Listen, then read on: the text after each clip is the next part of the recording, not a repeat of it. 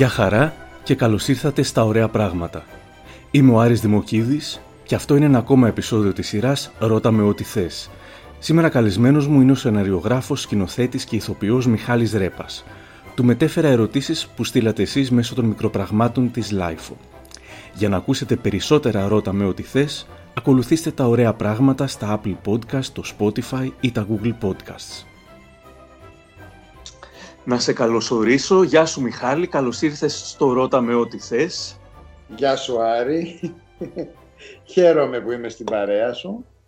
Είσαι έτοιμος να σε ρωτήσουμε ό,τι θέλουμε; Τα πάντα, τα πάντα. Λοιπόν, πάμε στην πρώτη ερώτηση.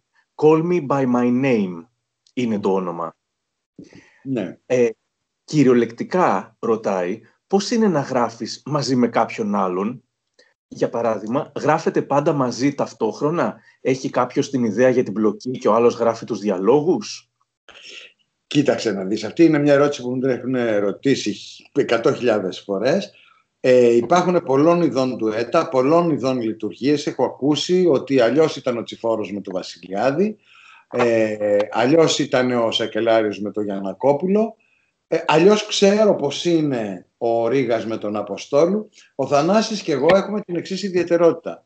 Από την πρώτη ιδέα, την πρώτη λέξη, την πρώτη φράση, από το πρώτο αχνό ε, σχέδιο μέχρι την πρεμιέρα του έργου, είτε είναι ταινία, είτε σύριαλ, είτε θεατρικό έργο, ο Θανάσης και εγώ είμαστε ο ένας δίπλα στον άλλον ή αν όχι δίπλα στο Skype και συναποφασίζουμε κάθε λέξη, κάθε τελεία, κάθε παύση, κάθε πλάνο, κάθε τι. Λοιπόν, η Θεσσαλονικιά λέει, ε, θυμάται τίποτα ευτράπελα από τα γυρίσματα του κλάματος και να, τον ευχαρισ... να, να του μεταφέρεις ότι τον ευχαριστούμε πάρα πολύ και για αυτή την ταινία. Ε, πάω στοίχημα ότι ξέρω πιο πολλές ατάκες απ' έξω και από τον ίδιο. Αυτό είναι σίγουρο, ότι πάρα πολύ συχνά διάφορος κόσμος μου λέει ε, πράγματα από τις τρεις χάριτες ή από λιγότερο μπορεί να έχω ξεχάσει το αυστηρό κατάλληλο ή το κλάμα, αλλά γιατί κυρίως αυτά προτιμάνε, ε, το αυστηρό κατάλληλο και το κλάμα είναι οι, οι cult ταινίες μας και όχι το safe sex που έκανε το ρεκόρ των εισιτήριων, ε, αλλά και χάριτες, πάρα πολλοί χάριτες, παίζουν, παίζουν πολλοί χάριτες και τις οποίες φυσικά δεν θυμάμαι. Ναι. Ε, τι, τι ήταν η ερώτηση; Α, κάτι ευτράπελο, ναι. Κοίταξε να δεις, δεν μπορώ να θυμηθώ κάτι το πάρα πολύ συγκεκριμένο από το κλάμα. Αυτό που είχαμε συμφωνήσει είναι ποτέ να μην παρευρίσκεται άλλος ηθοποιός στα πλάνα ενός ηθοποιού. Δηλαδή στη σκηνή της Joyce με μένα, εκεί που την πιτσιλάω, εγώ δεν έβλεπα την Joyce, ούτε η Joyce έβλεπε μένα. Η Joyce τα έλεγε στη βοηθό και εγώ τα έλεγα στη βοηθό. Γιατί αν ήμασταν ο ένας επένδυσε στον άλλο, ακόμα θα γυρίζαμε τα γέλια. Και γι' αυτό είχαμε απαγορεύσει, δηλαδή δεν κοιτούσαμε ποτέ ο ένας τον άλλον. Α, δηλαδή είχαμε λάβει τα μέτρα μας ο Θανάσης και εγώ ούτως ώστε ποτέ ηθοποιός να μην κοιτάζει ηθοποιό. Έτσι να ξεχνιέται λίγο και να μην νιώθει το μασκάρεμα στο οποίο βρισκότανε. Γιατί ήταν πάρα πολύ γελία η εικόνα δεν μπορούσαμε να τη συνηθίσουμε. Στις ελάχιστες σκηνές που χρειάστηκε να είμαστε στο ίδιο πλάνο, δηλαδή που άλλαζε θέση μηχανή, οτιδήποτε, γιατί κοιτάγαμε να είναι πλάνα, χωρίς αμόρσα, χωρίς τίποτα. Σκέτα καθαρά πλάνα για να μην γελάμε. Τα ελάχιστα πλάνα, τα οποία, τα οποία έπρεπε να είναι ο ένας το οποίος απέναντι στον άλλο, σταυρωθήκαμε για να τελειώσουμε. Σταυρωθήκαμε, σταυρωθήκαμε, σταυρωθήκαμε. Δεν τελειώνανε, δεν τελειώνανε. Γιατί γελάγαμε; Θυμάμαι με τη Μύρκα, εκεί που είμαστε στο κρεβάτι. και υποτίθεται ότι κάνουμε σεξ ενώ εγώ παίζω μπουζούκι. Υπάρχουν, πώς να το πω, ε, είναι ξέρω εγώ η Μύρκα μπροστά, είμαι εγώ από πίσω και παίζει αυτή το μπουζούκι και εγώ πιάνω το σπίτι. Αυτά τα γυρίζαμε, μια χαρά. Δηλαδή μας φαινόταν λίγο αστείο, το γυρίζαμε. Και είναι μια σκηνή, ένα πλάνο που πρέπει να γίνει, είμαι εγώ ξαπλωτός στο κρεβάτι και η Μύρκα καβάλα επάνω μου και παίζει μπουζού. μπουζούκι και χορεύει. Αυτό το πράγμα ήταν αδύνατο να το αντιμετωπίσω. Ακόμα το σκέφτομαι και γελάω. Ήταν αδύνατο να, να, να έβλεπα αυτή την μπούμπα να είναι καπαλιτά επάνω και να παίζει μπουζούκι. Και υποτίθεται να σε λυνιάζεται από το φοβερό τσέξ που της κάνω. Ήταν κάτι το οποίο δεν μπορούσα να το αντέξω, όπως δεν μπορούσαμε να αντέξουμε το, πώς το λένε, το καταραμένο δικαστήριο. Γιατί καθόμασταν, καθόμασταν έτσι, γέρναμε προς τα πίσω το κεφάλι, ερχόταν η βοηθός, με, ο μακιγέρ δεν ξέρω ποιος ερχόταν, για να μας βάλει τα δά, μας βάλει σιλικόνη. Και καθόμασταν έτσι, κοιτώντας προς το ταβάνι και λέγανε πέντε τέξ, δεν ξέρω τι λέγανε, μας δίνανε σύνθημα και κατεβάζαμε το κεφάλι και αρχίσαμε. Μπεκλέντι. Φυσικά δεν αντιμετωπιζόταν αυτό το πράγμα. Δεν μπορούσαμε να, αντιμετωπίσουμε, να το αντιμετωπίσουμε. Και, και, και κλαίγαμε. Άλλοι παριστάναν ότι Δηλαδή, ο καημένος ο Σιμαρδάνης, που δεν είναι πια ανάμεσά μας, εκεί που λέει την ατάκα, Τζέλα, Τζέλα, έγινε θαύμα. Άμα το σκεφτεί λίγο να το βάζεις μπρος πίσω, βλέπεις ότι γελάει. Δεν την είπε ποτέ σωστά. Το έκανε δίθεν ότι το έπαθε από συγκίνηση. Γιατί φυσικά δεν αντιμετωπίζεται και ως ατάκα. Τζέλα, τζέλα, έγινε θαύμα, δηλαδή. Πόσο να αντέξεις τέτοια μαλακία να την, να την πει να την εξτομίσεις. Αχ, Θεέ μου. Ήτανε πραγματικά, ήτανε εκεί η, η Καβογιάννη για το κλάμα έλεγε Μπορεί, τι νομίζω, ότι θα πάμε στην πρεμιέρα και θα μας πούνε έξω παλιός σκυλά. Ότι πήρατε τόσα εκατομμύρια και κάνατε αυτή τη μαλάκια. Κάπως έτσι. Α, συνήθως λένε για τους ε, κομικούς και για, τους, και για αυτούς που γράφουν κομμωδία ότι στην ε, κανονική τους ζωή είναι σχεδόν καταθλιπτική, ε, ρωτάει η Χριστίνα. Ε, σε, με εσάς τι συμβαίνει; Ε, να σου πω, Μιχάλη, τώρα βλέποντάς σε και πόσο πολύ, γιατί ε, κοιταζόμαστε κιόλας, έχουμε σε βίντεο yeah. ζωντανό, βλέποντας πόσο πολύ γέλασες, ε, θέλω, να, θέλω να ακούσω την απάντηση στην ερώτηση. Κοίταξε, πρώτα απ' όλα δεν με θεωρώ κομικό ηθοποιό. Κομικούς θεωρώ τον Μπέζο, τον Χαϊκάλη, τον Φιλιππίδη. Είμαι ένας ηθοποιός, θα έλεγα, που πιθανά μπορώ να σταθώ σε φαρσοκομωδία. Δεν με βρίσκω όμως κομικό, κομικό με την έννοια που είναι αυτά τα παιδιά. Προς Θεού δηλαδή. Αλλήμου. Ε, δεν θεωρώ ε, ότι είναι κάτι τέτοιο. Συνεπώς δεν μπορώ να με κρίνω ως ηθοποιό, γιατί σχεδόν δεν με θεωρώ και ηθοποιό πια. Δηλαδή, Είμαι ερασιτέχνης ηθοποιό. Αγαπάω πολύ την υποκριτική, αλλά δεν με θεωρώ και επαγγελματία ηθοποιό και το θεώ και για την Παναγία. Για άλλο λόγο έγινα γνωστός εγώ, άλλο πράγμα με έκανε γνωστό και άλλο πράγμα παίρνει τις πολλές ώρες και την πολλή ενέργεια μέσα στη ζωή μου. Τώρα, σαν κομικός ε, συγγραφέας, κοίταξε να δεις. Πολλοί νομίζουν ότι θα πάω σε μια παρέα. Εμείς οι κομικοί συγγραφείς θα πάμε σε μια παρέα και θα τους τρελάνουμε στα τάξη. Αρχίσω να τους πυροβολάμε να πούμε και δεν θα προλαβαίνονται τα γέλια. Δεν είναι καθόλου έτσι. Εγώ θεωρώ ένα μέσο άνθρωπο τον εαυτό μου που του αρέσει πολύ να γελάει. Το, μ' αρέσει πολύ να γελάω και θυμάμαι αυτό με την Joyce που το λέμε ότι έχω, έχω θα έλεγα Joyce μου, έχω ένα σακουλάκι. Αν είναι μια κακή μέρα, έχω πάντα ένα μικρό σακουλάκι με γέλιο που πρέπει να το καταναλώσω. Αν περάσει μουρτζούφλικα μια ολόκληρη μέρα, είμαι σίγουρος ότι στο τέλος της μέρας κάτι θα συμβεί και θα γελάσω πάρα πολύ. Δεν μπορεί στη ζωή μου εμένα, έτσι πως είναι ο χαρακτήρας μου, δεν μπορεί. Βεβαίως δεν είμαι ο αστείος της παρέας, καθόλου. Όμως γελάω, γελάω εύκολα. Και αυτό, ήταν, και αυτό ήμουν και από το δημοτικό, δηλαδή δεν ήμουν από τα παιδάκια που κάναν αστεία μες στην τάξη. Ο καημένος έπαιρνα τις αποβολές και τις τιμωρίες γιατί γελούσα. Μόλις έκανε κάποιος κάτι, εγώ χαχαχά γελούσα σαν τον πλάκα και, και γι' αυτό ίσως Δηλαδή μπορεί αυτός να μην έπαιρνε αποβολή και την έπαιρνα εγώ. Είμαι και χαζός. Ε, ο, ο Βασίλης λέει, στην ε, σειρά Safe Sex ε, είχαν πει ότι είχατε πάρει κάποιες ατάκες από παλιότερα επεισόδια, από παλιότερες σειρές σας. Πώς είχε γίνει αυτό; δια της λογοκλοπής του εαυτού μας. Πώς είχε γίνει; Τις είχαμε πάρει από το κομπιούτερ και τις βάλαμε. Πώς να γίνει; Απλώς θεωρώ ότι έχω κάθε δικαίωμα. Αλλήμωνο. Αυτό είναι δικό μου. Αλλά ήταν επειδή βαριόσασταν, επειδή βιαζόσασταν. Κοίταξε, ε, επειδή βιαζόμασταν. Ε, κάποιες φορές βιαζόμασταν και λέμε πάρε το... Δεν θυμάμαι πώς το λέγανε στις τρεις χάρτες, νομίζω το λέγανε η έμου η έμου. Πάρε το η έμου η έμου να το κάνουμε τώρα πώς το είχε κάνει. Τότε το είχε παίξει η Νένα με το Χαλκιά και τον Λάμπη το Λιβιερά, το, αυτό το καταπληκτικό Ζεν Κομίκ, αυτό το πανέμορφο αγόρι, το Λάμπη που έγινε μετά τραγουδιστής και ε, το, το γράψαμε για τη Ράντου για να το κάνει με τον Αλέξανδρο τον Οδονόπουλο και τον Γιαννάκη, τον Τζιμιτσέλη. Και η, η ιδέα πώς ξεκινάει; Κοίταξε να δεις, ο Θανάσης και εγώ, όταν ε, στο δηλαδή υπάρχουν γόνιμες ημέρες στη ζωή ενός συγγραφέα, όπως φαντάζομαι και σε οποιαδήποτε άλλο επάγγελμα, μέρες γόνιμες και μέρες άγονες που δείχνουν να μην προχωράει ρε παιδάκι μου το πράγμα. Δηλαδή δεν σου κατεβαίνει τίποτα, δεν σου έρχεται τίποτα, έχεις κάτι να γράψεις αλλά δεν ξέρεις πώς να το πιάσεις, πώς να το αφήσεις.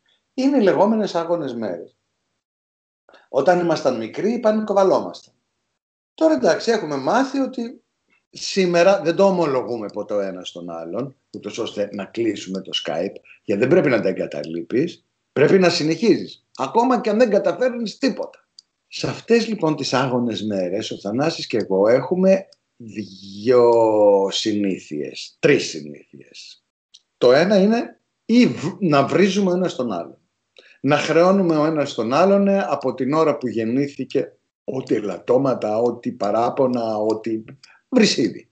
Βρυσίδι το οποίο μπορεί να φτάσει μέχρι και χιδαίες εκφράσεις. Ε, το άλλο είναι ο έπαινος. Δηλαδή επενούμε ο ένας τον άλλο μέχρι συχάσεως που αν μας ακούσει ένας τρίτος θα πει «Μωρέ τι ψωνάρες είναι αυτή». Και τέλος είναι τα όνειρα. Δηλαδή, επειδή σήμερα δεν μας βγαίνει, για να αποφύγουμε αυτή τη δυσάρεστη κατάσταση, αρχίζουν τα όνειρα.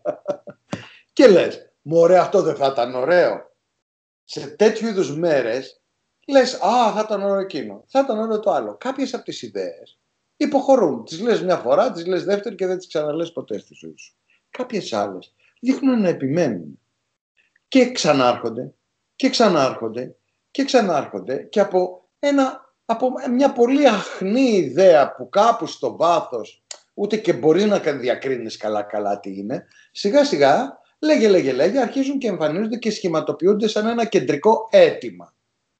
Πολλά λοιπόν από αυτά τα κεντρικά αιτήματα χρόνια μετά τα ανασύραμε από τη μνήμη και είπαμε ας πούμε συμπέθερη από τα τύρανα. Είναι μια ιδέα που ήταν πάρα πολλά χρόνια στο πίσω μέρος του μυαλού μας. Τι θα γινότανε αν μια κορούλα έφερνε από το Λονδίνο έναν Άλφρεντ αλλά ο οποίος δεν είναι Εγγλέζος. Είναι αλβανικής καταγωγής. Αυτό ήταν χρόνια στο πίσω μέρος του μυαλού μας. Κάποια στιγμή μας παίρνει αρχοντούλα η Παπαπαναγιώτου, η παραγωγός μας τότε και η πιο χαρακτηριστική παραγωγός για τη ζωή μου. Έχω δέσει τα καλύτερα χρόνια μου με την αρχοντούλα που δυστυχώς δεν είναι πια στην δουλειά, εγκατέλειψε τη δουλειά, κατά το θέατρο. Ε, ασχολείται με τη δικηγορία και βγάζει λεφτά η γυναίκα, δεν είναι έξυπνη. Ε, λοιπόν, ε, μας πήρε τηλέφωνο και μας είπε ε, θέλω κάτι δυνατό, κάτι εμπορικό γιατί ξανανοίγω το λαμπέτι. Πάρα πολλά έργα μας, πολλές επιτυχίες και έργα που μου αρέσουν πάρα πολύ γραφτήκανε πραγματικά γιατί πολλές φορές πολλοί κόσμος ρωτάει με τι αφορμή ας πούμε γράφεται ένα έργο; Πάρα πολύ συχνά αφορμή μπορεί να σταθεί ένα κτίριο όπως το Πυραιός 131, όπως το Λαμπέτι. Ότι ρε παιδί μου κάτι πρέπει να γίνει φέτος στο Πυραιός 131. Ε, και μωρέ να πούμε μήπως τη Μερούλα να κάνουμε, είχαμε δει μια ταινία που λεγόταν, ε, έχει πολύ βλακώδη τίτλο η ταινία, η ταινία ήταν καταπληκτική αλλά είχε πολύ κακό τίτλο, η εισαγωγή είχε βάλει προβλήματα διχασμού και εγκυμοσύνης. Ε, και λέμε να κάνουμε κάτι βασισμένο σε αυτήν την ταινία και όντως Μετά επικοινωνήσαμε φυσικά με τον συγγραφέα και σεναριογράφο, συν σεναριογράφο της ταινίας και μας έδωσε την άδεια να πάρουμε το διήγημά του και να γράψουμε τα μωρά τα φέρνει ο Πελαργός και λέμε μωρέ άμα είναι, να, να είναι ο Αλέξανδρος, ο Αντωνόπουλος εννοώ με τη Μερούλα, εννοώ την Καβογιά και να το κάνουμε να κάνει ο Αλέξανδρος τον Κουτσό και, α, και να είναι και μια ακόμα έγκυο, να βάλουμε και την Κετούλα, να πάρουμε και τον Κώστα τον Κώστα και μέσα σε ένα πλαίσιο παρέας, ε, φιλίας, ε, ανάγκης, τι θα κάνουν οι φίλοι μας, τι θα κάνει το θέατρο κτλ. Γράφτηκε μία από τις πιο ωραίες μας πιστεύω, ποια, από τα πιο ωραία μας θεατρικά έργα που λεγόταν «Τα μωρά τα φέρνει ο Πελαργός» και το αγάπησε πάρα πολύ ο κόσμος. Το Εύρος απέναντι, ξέρεις πώς το γράψαμε. Ε, δεν είναι ότι δεν έχουμε, δεν μας προβληματίζει η κοινωνία γύρω μας. Όμως, σχεδόν το ίδιο το συνάφη μας επιβάλλει Δηλαδή, πήγαμε και είδαμε το Γιάννη κόσμο στο θέατρο Εμπρός που πρωταγωνιστούσε η Ράνια Οικονομίδου και είπαμε ρε παιδάκι, είναι φοβερή ηθοποιός η Ράνια. Δεν μπορούμε κι εμείς να της γράψουμε κάτι. Και έτσι ξεκίνησε όλη αυτή η ιστορία. Βέβαια, εμείς πέσαμε πάνω στον εμφύλιο του Εμπρός. Ε, έπρεπε να παιχτεί στο Εμπρός το έργο αυτό. Αλλά τότε ε, είχα, ήταν στα μαχαίρια, ήταν το διαζύγιο μεταξύ Τάσου Μπαντή από τη μία μεριά, δεν ζει ο καημένος, και από την άλλη του Δημήτρη του Καταληφού και της Ράνιας της Οικονομίδου και έτσι δεν παίχτηκε στο θέατρο εμπρός αυτό το θεατρικό έργο. Γιατί ετοιμαζόταν για το εμπρός και μου αρέσει όταν είχαμε ξεκινήσει πρόβες. Ε, και το σκηνοθέτησε τελικά ο Νίκος ο Μαστοράκης στο έργο αυτό. Με παίρνει τηλέφωνο ο Λευτέρης ο γιατί πάνω δηλαδή όπως χαλούσε η δουλειά στο εμπρός λέει εντάξει θα το δώσουμε κάπου ρε παιδί μην πάει άκλα αυτό το έργο.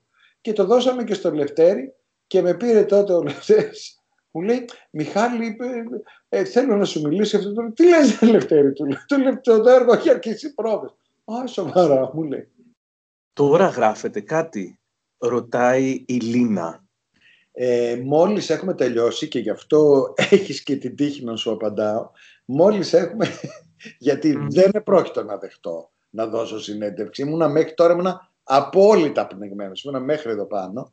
Ε, σου δίνω συνέντευξη γιατί έχουμε τελειώσει και τα 26 επεισόδια από ένα σύριαλ που πρόκειται να κάνουμε στο Μέγκα και λέγεται «Συμπέθερη από τα τύρανα». Ε, έχουμε 25 χρόνια να βγούμε στην τηλεόραση ε, και είδες που λένε μια στα νιάτα, μια στα γεράματα. Ε, τώρα ήρθε η ώρα της γεροντικής μας τηλεοπτικής ε, καριέρας. Τι ωραία.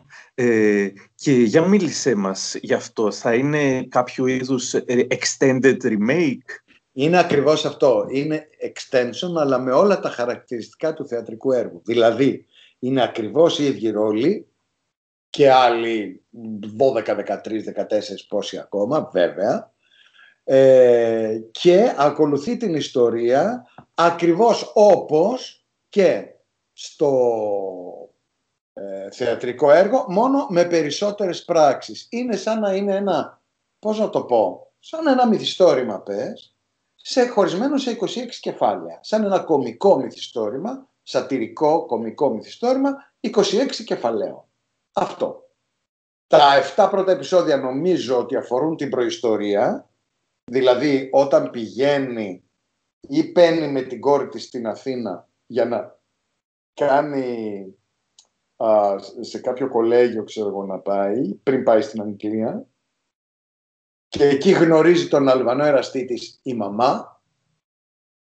Και κάποια στιγμή, ε, τα επτά πρώτα επεισόδια είναι δύο χρόνια πριν και μέσα στο έβδομο επεισόδιο νομίζω περνάμε δύο χρόνια μετά και περνάμε στον Ενεστώτα που η Λίζα έρχεται από το Λονδίνο, πρόκειται μάλλον να έρθει από το Λονδίνο με τον Άλφρεντ. Πάρα πολύ χαίρομαι με αυτό, με αυτή την... Με αυτό εγώ χαίρομαι, έχω, μπορώ να πω, έχω μια ανυπομονησία. Με μια λαχτάρα με τη θετική έννοια του όρου. Υπήρχε και κάτι άλλο στα σκαριά, θυμάμαι, δικό σας, κάτι με αυτοτελή επεισόδια; Οι, οι μοδίστρες, οι μοδίστρες. Ναι. Οι μοδίστρες γράψαμε 8 επεισόδια, αλλά επειδή τα κορίτσια τα οποία προορίζαμε για τους κεντρικούς ρόλους ήταν απασχολημένα, ε, το αναβάλαμε το σχέδιο. Εντάξει.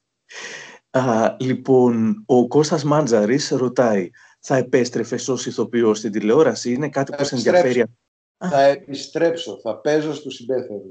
Επίσης λέει, ε, μπορείς να ρωτήσεις αν μετά το διπλό ναυάγιο για νέα επεισόδια και remake των τριών χαρίτων έχουν εγκαταλείψει την ιδέα για reboot στη συγκεκριμένη σειρά; Απόλυτα. Την έχουμε εγκαταλείψει αυτή την ιδέα απόλυτα. Η Αναστασία θέλει να μάθει γιατί το Τζέλα Δέλτα δεν είχε φουγάρα. Ρε παιδιά, αυτό είναι μια τυχαία ατάκα που βγήκε... Κοίτα, ο Θανάσης και εγώ ποτέ δεν γράφουμε προγραμματισμένα. Δηλαδή, σκοτωνόμαστε, σκοτωνόμαστε, σκοτωνόμαστε να ε, όλος μας ο κόπος, όλος ο υδρότας, όλο το άγχος και όλοι οι καυγάδες γίνονται για το πώς θα δημιουργήσουμε την μπλοκή μας. Θα κάνουμε όσο γίνεται πιο σωστά και κατανοητά για το κοινό την μπλοκή μας. Το στρώσιμο των πληροφοριών είναι το μεγάλο μας άγχος. Ο διάλογος δεν μας απασχολεί ποτέ. Είναι το εύκολο κομμάτι της δουλειάς. Από την ώρα δηλαδή που ξέρουμε το στόχο μιας σκηνής, ο Θανάσης και εγώ δεν έχουμε δουλέψει μία σκηνή δεύτερη μέρα ποτέ. Οι σκηνές γράφονται μόνο κοπανιά και μένουν στην αιώνιότητα. Η εργασία εκείνης της ημέρας. Δηλαδή, για να σου δώσω να καταλάβεις. Ήμασταν στην Επίδαυρο όταν γράψαμε την περίφημη σκηνή με τα επώνυμα τα ρωσικά. Αυτό ήταν. Σε μία μέρα γράφτηκε αυτή η σκηνή. Σκηνάρα γιατί είναι 7-8 λεπτά, δεν ξέρω, τεράστια σκηνή.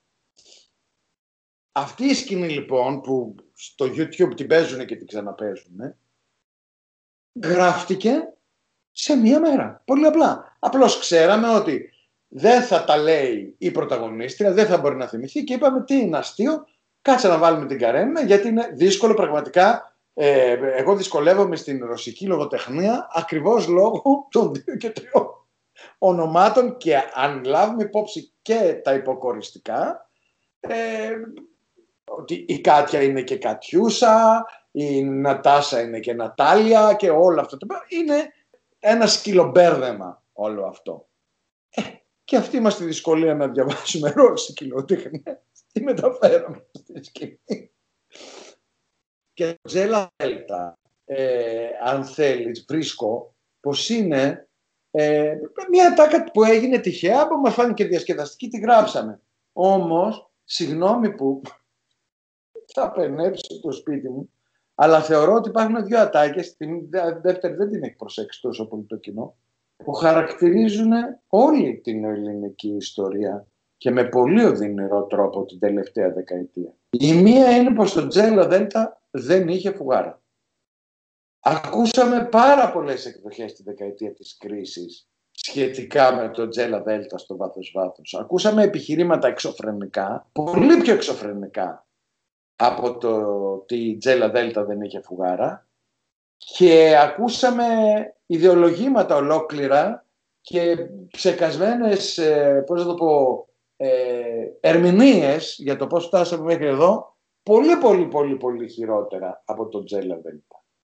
Μας αρέσει σε εμάς τους Έλληνες να καταφεύγουμε σε εύκολες λαϊκίστικες λύσεις όπως ότι το Τζέλα Δέλτα δεν είχε φουγάρα. Όταν το γράφαμε δεν καταλάβαινα πόσο μας αρέσει να, να, να αποδίδουμε σε κάποιους συγκεκριμένους κακούς ανθρώπους ό,τι κακό μπορεί να μας έχει συμβεί στη ζωή μας συνολικά.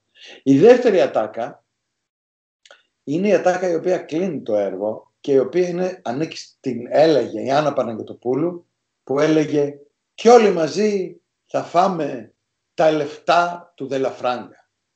Θεωρώ ότι η πεταπολίτευση είναι αυτή ακριβώς η ατάκα. Πώς θα φάμε τα λεφτά του Δελαφράγκα χωρίς να σκεφτούμε ότι ο Δελαφράγκας με τον ΑΒ γ φρικτό, απέσιο, άθλιο τρόπο είχε στήσει με τα πολεμικά μια παραγωγική μηχανή στη χώρα μας. Που είχε και ενός είδους βιομηχανία, είχε και γεωργία, είχε ε, η γενιά μας, λυπάμαι που θα το πω, εξάρθρωσε τα πάντα, τη γεωργία, τη βιομηχανία, τα πάντα, τα πάντα. Έκανε ένα τουρισμό άθλιο και επιφανειακό και εντελώς αρπακτικό, σπάνιες οι σωστές επενδύσεις στο χώρο του αθλητισμού, του, συγγνώ, του τουρισμού και δεν άφησε τίποτα κάτω από το σύνθημα να πάμε να φάμε τα λεφτά του Δελαφράγκα. Ναι, να τα φάμε τα λεφτά του Δελαφράγκα. Έπρεπε όμως να έχουμε στήσει ένα πολύ πιο ισχυρό ε, από αυτό που γκρεμίσαμε, κάτι πιο ισχυρό παραγωγικά. Εμείς φτάσαμε να εισάγουμε λεμόνια από τη Χάιφα ε, και πορτοκάλια από τη Βραζιλία. Αυτή είναι η Ελλάδα του και τώρα θα φάμε τα λεφτά του Δελαφράγκα. Και κάποια ώρα τα λεφτά του Δελαφράγκα λυπάμαι. Τελειώνουν. Όσα και να. Η ερώτηση είναι από τον ε, ε, Τζον αλλά και από άλλους αρκετούς. Ε, ήταν προφητικό, πρέπει να τον ρωτήσεις πώς του ήρθε να βάλει στην περίφημη σκηνή του Safe Sex τον Χαϊκάλη. Ήξερε κάτι; Όχι βέβαια. Όχι βέβαια ο Χαϊκάλης, παιδιά. Μην τρελαθούμε και τελείως. Δεν πάβει να είναι ένας χαρισματικός, χαρισματικότατος κομικός. Δεν ψήφισα ποτέ μου ε, ΑΝΕΛ, ε, ανεξάρτητους Έλληνες. Ε, δεν συμφώνησα ποτέ με τίποτα που να έχει να κάνει με οτιδήποτε μπορεί να έχει να κάνει με τους ανεξάρτητους Έλληνες. Δεν βρίσκω καθόλου καμία επαφή προσωπικά καμία. Δεν μπορώ όμως να αμφισβητήσω την ταλεντάρα του Παύλου, για το Θεό. Λοιπόν, από τον Σινκ, ε, μίλησέ μας για το νέο σου ρόλο στο Your Face Sounds Familiar. Ε, με φωνάξαν εκεί πέρα για κριτή. Είναι πάρα πολύ χαριτωμένο, είναι πάρα πολύ τιμητικό. Τους ευχαριστώ πάρα πολύ ε, που μου ανέθεσαν αυτό το ρόλο. Ε, χαίρομαι πάρα πολύ, αλλά σαν μια πλάκα το βλέπω, σαν ένα πάρτι, σαν δεν, δεν θεωρώ δηλαδή ότι είναι κάτι το σοβαρό στη ζωή και την καριέρα μου. Ελπίζω ο κόσμος να με θυμάται για κάποια άλλα πράγματα και όχι για το ότι μπορεί να έβαλα βαθμό ε, σε αυτά τα παιδιά τα οποία υπερθαυμάζω και επειδή σαν performer δεν με βρίσκω και τίποτα το φοβερό θεωρώ ότι είναι τόσο πολύ, πολύ, πολύ, πολύ, πιο πολύ ταλαντούχοι από μένα, που ντρέπομαι και που τους βαθμολογώ, μπορώ να σου πω. Ναι, ναι, ναι, φωνάζει το Κατερινάκι κατελάτε. Άρη, είμαι αυτή που σου είχα ζητήσει τον Μιχάλη Ρέπα ε, για καλεσμένο. Ω χρόνια φαν των σειρών του, είμαι πολύ χαρούμενη τώρα και έχω πανικοβληθεί γιατί δεν ξέρω τι να πρωτορωτήσω. Το κύριο και σημαντικό. Ας μας πει ποια είναι στην πραγματικότητα η Κετούλα η Κότσαρη. Η Κετούλα η Κότσαρη στην πραγματικότητα δεν είναι φίλη της Βεμπέκας, είναι προσωπική μου φίλη, είναι κουμπάρα μου, της έχω βαφτίσει το παιδί. Είναι μια κοπέλα την οποία γνώρισα στην τρίτη ηλικίου όπως λέτε εσείς, για μας ήταν έκτη γυμνασίου. Ε, και από τότε ίσως είναι και το μόνο άτομο με το οποίο διατηρώ τόσο στενή επαφή από το τότε περιβάλλον μου. Γιατί εγώ σε πρώτη δόση μετά το γυμνάσιο έδωσα και πέρασα στο μαθηματικό. Μετά το παράτησα, πήγα στη σχολή του Εθνικού. Μετά πήγα λίγο παράλληλα στη σχολή στα Βράκου. Το μόνο που τέλειωσα βέβαια και ολοκλήρωσα ήταν η σχολή του Εθνικού. Η Κατερίνα τη λένε, Κατερίνα τη λένε τη φίλη μου, έτσι για να πούμε την αλήθεια. Και είναι μαμά του αγαπημένου μου του βαφτιστηριού, του Ιάσονα. Μάλιστα. Είναι συνομιλική μου όμως, δεν είναι συνομιλική της κυρίας Κυριακού. Από μέλη ερώτηση. Αγαπητέ κύριε Ρέπα, συγχαρητήρια για το συγγραφικό σας ταλέντο. Θα ήθελα να σας ρωτήσω ποια είναι η γνώμη σας για την εξέλιξη σε εισαγωγικά της Γιολάντας Ραγιά σε Ντένι Μαρκορά; Αν ναι, σας πείραξε ο δανεισμός; Αν βλέπετε κάποια σύνδεση, σας πείραξε ο δανεισμός; Ε, όχι και να με πειράξει. Για ποιο λόγο να με πειράξει. Ίσα ίσα χαίρομαι πάρα πολύ το ότι ε, για μια ηθοποιό που υπεραγαπώ και σαν ηθοποιό πρώτα απ' όλα και σαν άνθρωπο, ε, γιατί την ξέρω πάρα πολλά χρόνια την Τίνα, στην πρώτη, μία, σε μία από τις πρώτες δουλειές που είχα δουλέψει σε μία επιθεώρηση του Λάκη του Λαζόπουλου, η Τίνα βέβαια εντάξει τότε ήταν πρωταγωνίστρια, είχε νούμερο δικό της, εγώ ήμουν κολομπότσι, κομπάρσος εκεί χάμα. Την ξέρω λοιπόν από τότε και την αγαπάω ε, και φυσικά πια στην καρδιά μου ε, για μένα είναι και παραμένει για πάντα η Γιολάντα. Αλλά ε, είχε παίξει και στις Χάριτες ένα ρόλο, πολύ ωραίο. Ε, την Νταϊάννα Κοτούπας νομίζω λεγόταν στις Χάριτες. Λοιπόν, χαίρομαι πάρα πολύ που πραγματικά ε, στην τρίτη καριέρα της, ας το πούμε έτσι, στην τρίτη νεότητά της, η, η Ντίνα άλλαξε τόσο πολύ προφάιλ και χαίρομαι που ήμασταν ο Θανάσης και εγώ αυτοί που ξεσκεπάσαμε, την ξεσκεπάσαμε από αυτό που συνήθιζε να παίζει διαφορά, διάφορες υπηρέτριες, διάφορους τέτοιου είδους ρόλους ας πούμε και την φτιάξαμε ως κολονακιώτησα μεγαλοκυρία. Όχι, ίσα ίσα χαίρομαι, είμαι περήφανος γι' αυτό. Η Ντίνα ρωτάει, μιας και είστε στο χώρο του θεάματος, σας έτυχε ποτέ κάποιο είδους μορφή σεξουαλικής κακοποίησης; Εμένα να με κακοποιήσουν. Όχι, δεν με έχουν κακοποιήσει ποτέ μου. Παρότι δεν ήμουν το πιο άσχημο παιδί που βγήκε στη δουλειά. Όχι, όχι, δεν έχω παρατηρήσει ποτέ κάτι τέτοιο στο χώρο μου. Και κοίταξε να δεις, δεν θα μπορούσε και να παρατηρήσω. Ε, γιατί ε, με προστάτευσε τόσο γρήγορα η ιδιότητα του συγγραφέα και του σκηνοθέτη που ξέρεις τι γίνεται, εγώ βρέθηκα από κλητήρας δήμαρχος μέσα σε μια μέρα. Δηλαδή, από εκεί που ήμουν ένα κομπαρσάκι, γράφτηκαν οι τρεις χάρτε και ξαφνικά βρέθηκα παράγον, τηλεοπτικός παράγον. Τηλεοπτικός και θεατρικός παράγον. Οπότε, εντάξει, Mm. Εντάξει, κάποια στιγμή κάποιος με φλέρταρε, κάποια στιγμή και συγγνώμη, αλλά εγώ το θεωρώ, το θυμάμαι με ευγνωμοσύνη. Α είναι καλά εκεί που είναι ο άνθρωπος. Τον αγαπώ πάρα πολύ και μάλλον με ευγνωμοσύνη θυμάμαι. Είχε βάλει το χέρι του κάτω από την πλούζα μου. Εντάξει, πιο, πιο γλυκ... δεν το θυμάμαι αυτό τον άνθρωπο πάντα τόσο γλυκά και με αγάπη. Σιγά τα λάχανα. Όχι, ποτέ δεν. Δεν είναι καθημερινό φαινόμενο. Συμβαίνει, δεν αμφισβητώ ότι συμβαίνει, αλλά και η εικόνα του Βόρβορου που παρουσιάζεται τον τελευταίο καιρό δεν είναι αληθινή. Είμαστε χιλιάδες άνθρωποι που είμαστε απλοί άνθρωποι της εργασίας, κάνουμε τη δουλειά μας με χαρά, με φιλότιμο, άγχος πάρα πολλές φορές, με αντιθέσεις, αλλά προς Θεού. Αυτό το πράγμα και πολλές φορές θυμώνω που λένε κάποιοι ε, επειδή δεν ξάπλωσα σε διάφορα κρεβάτια, ε, δεν έκανα ίσως γι' αυτό καριέρα. Έχω να ανταπαντήσω σε αυτούς ότι φίλε μου και φίλοι μου, εννοείς ότι όλοι εμείς που κάναμε καριέρα, άντε και να αφαιρέσω εμένα γιατί πες ότι δεν υπήρξα όμορφος. Όλοι οι όμορφοι που κάνανε καριέρα και όλες οι όμορφες που κάνανε καριέρα ήταν πόρνες. Αυτό εννοείς για τους συναδέλφους σου. Το θεωρώ πάρα πολύ και υπερβολικό και άδικο και δυσφημιστικό για το επάγγελμά μας. Όχι, δεν είμαστε πόρνες και πόρνοι.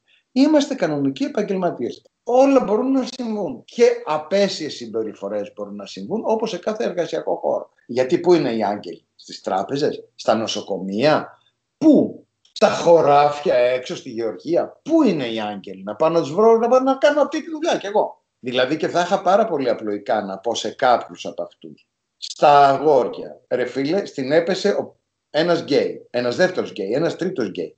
Καλά ένα straight στη δουλειά σου δεν έτυχε να σε πετύχει. Να σου δώσει αυτό την ευκαιρία. Και επίσης στα κορίτσια στην έπεσε ένας straight, ένας δεύτερος straight, ένας τρίτος straight.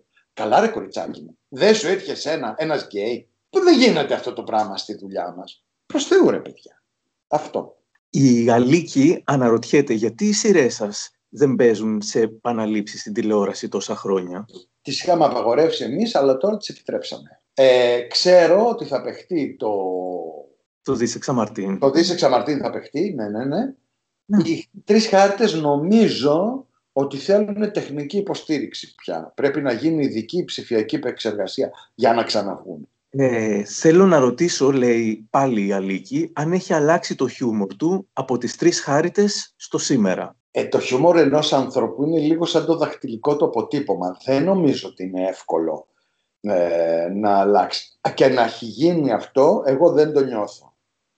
Πιστεύω όμως πως δεν έχει συμβεί. Γιατί βλέπω πολύ συγγενή αστεία από πολύ πριν γράψουμε τις ε, χάριτες. Από τη Βαγγελίτσα κιόλας, ο Θανάσης και εγώ γελάμε με τα ίδια πράγματα και ιδιωτικά και στα κείμενα, και στα κείμενά μας. Σου έχω πει ότι η Βαγγελίτσα ήταν η αγαπημένη μου σειρά όταν ήμουν παιδί. Μου το πες! Εντάξει, μου φαίνεται λίγο αστείο. Το γεγονός ότι ήσουν 10 χρονών σε δικαιολογεί γι' αυτό. Um, λοιπόν, μισό λεπτάκι γιατί έσβησα το όνομα. Α, η Μάρο. Η ναι. Μάρο τάει. Αν και τον κύριο Παπαθανασίου συγγραφικά είναι ένα σώμα, μια ψυχή, έχει υπάρξει κάποια ιστορία που θα ήθελε να την διηγηθεί μόνος του; Ιστορία, όχι. Είμαι ένας άνθρωπος που αφηγείται τέλος πάντων μέσα από δράση, για να το πω ολόσωστα. Συνεπώς, όταν σκεφτώ μια ιστορία, ε, το σκέφτομαι σαν μια ιστορία δράσης. Συνεπώς, ε, είναι ή θέατρο, ή σινεμά, ή σύριαλ. Συνεπώς, δεν βρίσκω κανένα λόγο να μην το μοιραστώ με το Θανάση, με τον οποίο μας δένει ε, τόσο κοινή αντίληψη για τα πράγματα, για την πολιτική, για την αισθητική, για, το, για τις ανθρώπινες σχέσεις. Είμαστε τόσο κοντινοί πια, γιατί υπήρξαμε και ο ένας δάσκαλος του άλλου. Γιατί αρχάριος ήμουν εγώ όταν τον συνάντησα, αρχάριος ήταν και αυτός όταν με συνάντησε. Και έτσι ε, όλες οι, ε, οι ατεχνίες, πώς θα το πω, διόρθωνε ο ένας τις ατεχνίες του αλουνού. Και έτσι γίναμε ο ένας δάσκαλος και μαθητής του αλουνού. Δεν βρίσκω το λόγο, δεν μου έχει γεννηθεί ποτέ η επιθυμία. Έχω γράψει ήδη ένα βιβλίο που λέγεται «Τα πορτοκάλια του Σεζάν», το οποίο όμως είναι σκέψεις μου, είναι ένα βιβλίο περισσότερο θεωρητικό, ας το πω έτσι, το οποίο το έγραψα μόνος μου και το δημοσίευσα στις εκδόσεις Καστανιώτη. Τώρα και επίσης έχω γράψει ακόμα ένα βιβλίο που λέγεται Ποιος μαγειρεύει τον Παράδεισο, αλλά δεν το έχω εκδώσει. Δεν ξέρω γιατί. Το έχω γράψει εδώ και 10 χρόνια και δεν το έχω εκδώσει. Δεν ξέρω γιατί. Που χαζομάρα μου. αλλά ούτε και αυτό είναι αφήγηση ιστορίας. σα ίσα με το Θανάση, πολλές φορές έχουμε μπει στον πειρασμό.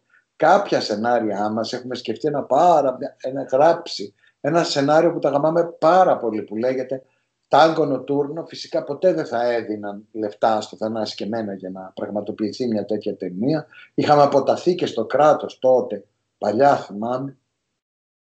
Φυσικά και δεν θα έδιναν σε εμά λεφτά για να γίνει μια τέτοια ταινία. Και έτσι δεν πάει άκλα αυτό, αυτό το σενάριο και πολλές φορές σκεφτήκαμε με το Θανάση να το κάνουμε, να το κάνουμε ανάποδα. Μήπως το περνούσαμε σε βιβλίο και το εκδίδαμε βιβλίο όπως και τώρα έχουμε ετοιμάσει ένα πολύ αγαπημένο μας μονόλογο για την Κάτια τη Δανδουλάκη που λέγεται «Το καινούριο παιδί». Λόγω κορονοϊού δεν παίχτηκε ποτέ βέβαια αυτό το έργο. Είναι ένα, η αφήγηση της ζωής μιας γυναίκας που γεννιέται το 50 ας πούμε έτσι και συνεχίζει να ζει μέχρι και κορονο, εποχής κορονοϊού κτλ. Ε, και αυτό με το Θανάση είπαμε να το αναπτύξουμε, γιατί όσο να πεις ένας άνθρωπος, πώς να πει απ' έξω. Μέσα σε μια μισθοπολή ώρα δεν αντέχει ένας μονόλογος παραπάνω. Ε, και είπαμε μήπως το κάναμε το καινούριο παιδί, μήπως το κάναμε και βιβλίο κάποια στιγμή. Αλλά μένει χρόνος. δεν μένει. ο Γιώργος λέει τι όμορφο που είπατε ότι ζείτε χάρη στην καλοσύνη των φίλων σας. Πόσο καλύτερο από να ήταν ε, από το κογλίφους οι τράπεζες, επειδή είπες ότι χρωστάς μάλλον λεφτά σε, σε φίλους; Άκουσε να σου πω. Εδώ πέρα θα σου πω κάτι. Ε, και ιδιαίτερα τις τελευταίες μέρες. Ε, μου έχει δημιουργηθεί εντύπωση επειδή είμαι και σε μια ε, εποχή, ε, το πω, ηλικία απολογισμού, είμαι πάρα πολύ περήφανος και δεν θεωρώ ότι είναι μόνο θέμα τύχης, ίσως υπήρξε και τυχερός, αλλά προσπάθησα κι εγώ να είμαι δίκαιος στις σχέσεις μου και να διατηρήσω τις φιλίες με όλα τα σκαμπανεβάσματα, έτσι. Υπάρχουν άνθρωποι με τους οποίους έχει και κοπεί και η καλημέρα και ξαναβρεθήκαμε και δεν θέλω και δεν θέλω, πώς να το πω, θέλω να έχω όσο γίνεται καλύτερη σχέση με τον καθένα. Με όλους δεν μπορεί να είμαι φίλος. Θεωρώ ότι το παράσημο της φιλίας ε, άνετα θα μπορούσα να το πάρω γιατί θεωρώ ότι κι εγώ έχω σταθεί στους φίλους μου όπως και μου στέκονται. Τέλειο. Ε, μία ερώτηση για το οξυγόνο. Ο Τόλης είπε τι ταινιάρα, τότε έχω την εντύπωση ότι είχατε ενοχληθεί με κάποιους κριτικούς υπάρχει ακόμα πικρία για την μη, σε παρένθεση, μη αναγνώριση της ταινίας από αυτούς; Κοίταξε να σου πω κάτι. Στη ζωή ενός ανθρώπου ε, πολλά γλυκά και πολλά πικρά, ίσως τα πικρά να είναι και πιο πολλά. Ή δεν ξέρω γιατί είμαστε γκρινιάριδες εμείς οι άνθρωποι, πιο πολύ μας μετράει το πικρό από το γλυκό. Ε, πολλά συμβαίνουν, πολλά γίνονται. Δεν θα πεθάνω κιόλας όμως, επειδή μπορεί να μην με αποδέχονται κάποιοι άνθρωποι ε, στην Ελλάδα, δεν βαριέσαι. Να σου πω, μια ζωή την έχουμε. Μια ζωή την έχουμε. Ε, είναι πραγματικά πολύ σκανδαλώδες. Ε, δηλαδή, θα σου πω μία, μόνο μία, ένα παράδειγμα στη ζωή μου και ας κλείσουμε το θέμα των κριτικών. Υπάρχει ένας κριτικός ε, κινηματογράφος ονόματι Νίνος Φένεκ Μικελίδης. Αυτός τη βδομάδα που παίχτηκε το κλάμα, βγήκε από τον παράδεισο, την ίδια εβδομάδα πεζόταν και το ζευγάρι της χρονιάς, μία κομμωδία της, εντελώς της σειράς, που έπαιζε η Τζούλια Ρόμπερτς και δεν, ξέρω, δεν θυμάμαι ποιος ήταν ο παρτενέρ της. Αλλά όταν λέμε εντελώς της σειράς, δεν ήταν ας πούμε ο γάμος του καλύτερου μου φίλου ή ξέρω εγώ κάτι τέτοιο της Τζούλια Ρόμπερτς από τα καλά της. Ήταν ένα εντελώς της πλάκα. Λοιπόν, από αυτά που τα γυρίζεις καθαρά για οικονομικούς λόγους. Ακόμα και η Τζούλια Ρόμπερτς. Λοιπόν, και είχε βάλει σε αυτή την ταινία, εντάξει δεν είχε βάλει πεντάρι, δεν είχε βάλει πενταστέλια, είχε βάλει δύο, είχε βάλει τρία. Μπω, εγώ σου λέω ότι είχε βάλει δύο. Και στο κλάμα βούλα. Μην το δει κανένας. Αυτό δεν θα του το συγχωρήσω μέχρι να πεθάνω. Ποτέ. Δηλαδή, εγώ δεν σου είπα να έχεις την ευαισθησία να καταλάβεις ή τη μόρφωση ή το πνευματικό εύρος ηλίθιε να καταλάβεις ότι το κλάμα δεν είναι μια πλακάρα σε βάρος του ελληνικού σινεμά. Είναι ένα σχόλιο πάνω στον λαϊκισμό όπως διατυπώθηκε αλλά τότε αλλά και συνεχίζει να διαπερνά και την πολιτιστική και την πολιτική μας ζωή. Είναι ένα σχόλιο πάνω στο λαϊκισμό στην ουσία, το κλάμα. Δεν είναι μια πλακάρα σε βάρος του Φόσκολου ή του Δαλιανίδη ή δεν ξέρω εγώ πιανού. Δεν μου αναγνωρίζεις καν λόγω χαρίτων και safe sex και προτέρου εντύμου βίου ότι έχω κάνει μια καλογυρισμένη ταινία για όλη την ελληνική οικογένεια για να μπορούν να διασκεδάσουν ρε αδερφέ, όπως ακριβώς πάνε ε, καλούνται να πάνε και στο ζευγάρι της χρονιάς. Δηλαδή, προτιμάς αυτό το δεκάρικο, 18 ευρώ πόσο κάνει το σινεμά να το δώσει στη Τζούλια Ρόμπετς, ας πούμε, στην πολυεθνική και να μην το δώσεις σε έναν Έλληνα παραγωγό. Έτσι, το προτιμάς. Δεν μου αναγνωρίζεις καν ότι είμαι, κάνω μια mainstream καλοφτιαγμένη κομμωδία και αναγνωρισμένο αυτό από τις τρεις χάρτες ήδη.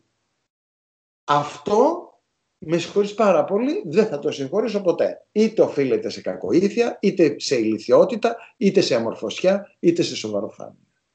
Αλλά από εκεί και πέρα μου έχει δώσει και τόσες χαρές ότι ακόμα λέμε και ξαναλέμε και ξαναλέμε και ξαναλέμε για αυτή την ταινία. Εντάξει, φυσικά η πίκρα που μπορεί να μου έδωσε τότε ο Φένεκ Μικελίδης είναι ένα τίποτα μπροστά στη χαρά που έχω για την ταινία που μου τη λένε όλοι οι νέοι Όλοι οι νέοι σήμερα μου μιλάνε για αυτή.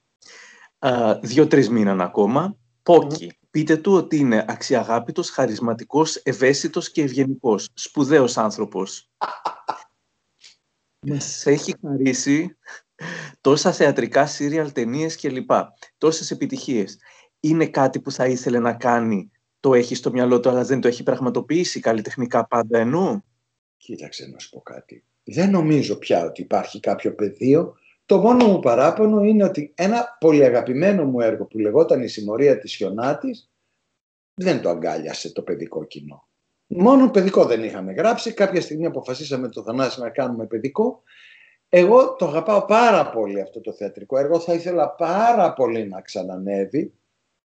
Το ξανασυζητήσαμε. Κάτι μου έχει πει ο, ο, ο Φωκάς ο Ευαγγελινός κάποιες ιδέες μου έχει δώσει. Μήπως να το ξανανεβάζαμε. Ε, αλλά τώρα έπεσε ο κορονοϊός, δεν μπορώ να... Πάντως θα χαιρόμουν πάρα πολύ και το είχα ήδη συζητήσει με το Εθνικό Θέατρο. Έλεγα ρε παιδιά, γιατί τώρα Παπαθανασίου Ρέπας, ας πούμε, δεν θα ήταν ωραίο να κάνουμε και ένα παιδικό. Αυτό. Ο Γιώργος γράφει «Το Δίσεξ Αμαρτίν είναι η μοναδική σειρά στην Ελλάδα που προσέγγισε το ζήτημα της πολυσυντροφικότητας. Γιατί τρεις δεκαετίες μετά δεν έχουμε ακόμα κάποια άλλη προβολή των πολυσυντροφικών ατόμων στην Ελλάδα» Κοίταξε να σου πω κάτι. Κάποια στιγμή είναι ένα MND που για μένα ε, φυσικά αν δεν υπήρχε η ευτυχία Παπαγιανοπούλου θα σου έλεγα ότι έκανε το ρόλο της ζωής της στο, στο Δίσεξα Μαρτίν γιατί τη θεωρώ καταπληκτική σε αυτό το σύριαλ. Ε, βεβαίως επισκίασε την, ε, ε, η Άννα Ραγιά επισκιάστηκε δυστυχώς, το λέω. Χαίρομαι για την ένα, αλλά στεναχωριέμαι που δεν είμαι μοναδικός στη ζωή της, γιατί επισκιάστηκε από την ευτυχία Παπαγιανοπούλου. Το Δίσεξα Μαρτίν, κάποια στιγμή λοιπόν είναι ένα, κάποια στιγμή, δεν ξέρω, με έφερε, πήγε στο κάτι τέτοιο. Ε, δεν θυμάμαι, μου λέει ρε παιδάκι μου, πώς σας κόβουν και, και γράφετε τόσες πολλές ιστορίες πάνω στο ίδιο και το ίδιο και το ίδιο θέμα, ή τον Πέτρο ή το Γιάννη. Θέλω να σου πω κάτι, Νένα. Για μένα είναι θέμα υπαρξιακό. Για μένα είναι ένα στίχημα υπαρξιακό. Γιατί της λέω για μένα δεν είναι ένα κομικό σύριαλ. Εγώ είναι είναι ένα στίχημα. Θέλω αυτό το ερετικό, αυτή η ερετική έκφραση έρωτα να μπει στο μικροαστικό σαλονάκι και όχι μόνο να μη μας, ε, πώς το λένε, ε, γιαουτώσουνε, ούτε να, να, να μας συμμεριστούν και να συμπάσχουν και να συμμεριστούν το πρόβλημά μας. Είναι για μένα, της λέω, τόσο σοβαρό το να δεχτεί η ελληνική κοινωνία, όποια και αν είναι αυτή, είναι σαν να θέλω η μαμά μου να με δεχτεί εμένα όσο έχω και βρίσκομαι. Είναι σαν να ζητάω από τη μαμά μου να με δεχτεί. Γι' αυτό πιστεύω ότι επειδή παρότι ήταν ένα πολύ αντιλαϊκίστικο σύριαλ, γιατί δεν χάιδευε καθόλου τις αντιλήψεις ε, περί ε, θέσης της γυναίκας και θέσης του άντρα, τις επικρατούσες, ε, και γι' αυτό δεν είχε και την εκρηκτική επιτυχία των χαρίτων. Ε, Παρ' όλα αυτά, ε, πιστεύω ότι όταν κάποιος έχει υπαρξιακή σχέση με το αντικείμενο, κάπου η Παναγιά τον ηλιπατέ και τους στέλνει θεαματικότητες. Γιατί στα πρώτα επεισόδια δεν είχε θεαματικότητες, δεν πήγαινε καλά. Και πήγαινα εγώ Πήγαινα τότε στον Τζόνι τον Καλημέρη, ανέβαινα στο Μέγκα με τα μαλλιά όρθια και φώναζα «Κόφτε το! Κόφτε τη μαλάκια! Δεν περπατάει!» Και μου έλεγε ο Τζόνις ε, «Όχι ρε Μιχάλη, έλεγε «Καλό είναι ρε Μιχάλη, έλα μην λες μαλάκες» και, και κάνουμε ένα πρωτοχρονιάτικο με την Κούκα και την, ε, πώς τη λένε, την Ελενίτσα την Τσαλιγοπούλου και τον Κώστα το Μακεδόνα και γίνεται της τρελής. Και από εκεί άλλαξε. Και θυμάμαι η Δήμητρα Παπαδοπούλου με, είχαμε τηλεφωνηθεί μετά που παίχτηκε το πρώτο δεύτερο επεισόδιο, δεν ξέρω εγώ πότε, και μου λέει Μιχάλη, είναι βραδιφλεγές. Μη στεναχωριέσαι, μη στεναχωρηθείς. Στο λέω από τώρα να μη στεναχωρηθείς, γιατί αυτό είναι για μετά τα Χριστούγεννα θα πιάσει. Και τη θεωρώ πάρα πολύ έξυπνη τη Δήμητρα και πραγματικά, όπως σε τόσα πολλά άλλα πράγματα, δεν έπεσε καθόλου έξω. Το Κατερινάκι Αγαπητέ Μιχάλη, στις σειρές, ε, σειρές σας γίνονται τόσες αναφορές σε βιβλία, θεατρικά και μουσικά έργα, ταινίες που με παρακίνησαν να αναζητήσω περαιτέρω πληροφορίες και να μορφωθώ. Άσχετη ερώτηση. Σε κανένα επεισόδιο, νομίζω, στις Τρεις Χάριτες δεν αναφέρεται η περιοχή που υποτίθεται ότι μένουν. Αλήθεια, πού έμεναν τα κορίτσια; Έλα μου δεν ξέρω. Έμεναν στην καρδιά μου. δεν ξέρω πού μέναν. Η Βασιλική ρωτάει τι συμβουλή θα έδινες στο νεότερο εαυτό σου; Να μην είναι τόσο ανυπόμονος μία συμβουλή και τόσο νευρικός και τόσο ιστερικός μία συμβουλή και δίνω και στο σημερινό εαυτό μου αλλά δεν με ακούει. Ο Αριστίδης λέει ποιο κατά τη γνώμη σου είναι το νόημα της ζωής; Αυτό μου θυμίζει ανέκδοτο Ε, κοίταξε να δεις. Είναι πάρα πολύ δύσκολο να ισορροπήσει κανείς όταν δεν του είναι εύκολο να πιστέψει. Δεν μου είναι εύκολο να πιστέψω. Δηλαδή μου είναι αδύνατο να πιστέψω. Προσπάθησα κάποιες φορές να πιστέψω σε ιδεολογίες βελτίωσης της ανθρώπινης κοινωνίας ή και στο Θεό ας πούμε κάποιες φορές έτσι πιέστηκα και δεν πιστεύεις ρε παιδάκι, τόσος κόσμος δεν πιστεύεις. Έτσι με, με πίεσα λίγο να πιστέψω και στο Θεό. Με δυσκολεύει πολύ. Και βρίσκω ότι είναι πάρα πολύ δύσκολο να ισορροπεί ένας άνθρωπος και να έχει ανθρωπιστικές αρχές και να έχει θετική στάση στα πράγματα την ώρα που δεν πιστεύει σε τίποτα. Δεν, δεν μπορώ να πω ότι πάντοτε ε, δεν, ότι αυτό δεν αλλάζει ποτέ στη ζωή μου. Έχω περάσει στιγμές που γονάτισα, στιγμές που χάθηκε το νόημα από τα μάτια μου, ε, που δεν έβρισκα κανένα νόημα σε τίποτα, αλλά παρήλθαν και αυτές οι στιγμές. Τα θεωρώ όλα, όλα, όλα, όλα πάρα πολύ ανθρώποι. Ανήκω δυστυχώς στους ανθρώπους που δεν πιστεύουν σε κάτι συγκεκριμένο και συνεπώς δεν μπορώ να δώσω συμβουλή σε κανέναν. Μιχάλη, σε ευχαριστούμε πάρα πολύ. Μας άφησες να σε ρωτήσουμε ό,τι θέλουμε και απάντησες με τόσο ενδιαφέροντα τρόπο. Ευχαριστώ και εγώ, Άρη μου. σε χαιρετώ.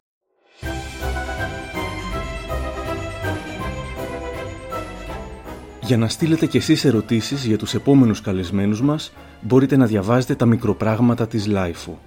Και για να ακούσετε περισσότερα ρώτα με ό,τι θες, ακολουθήστε τα ωραία πράγματα στα Apple Podcast, το Spotify ή τα Google Podcasts.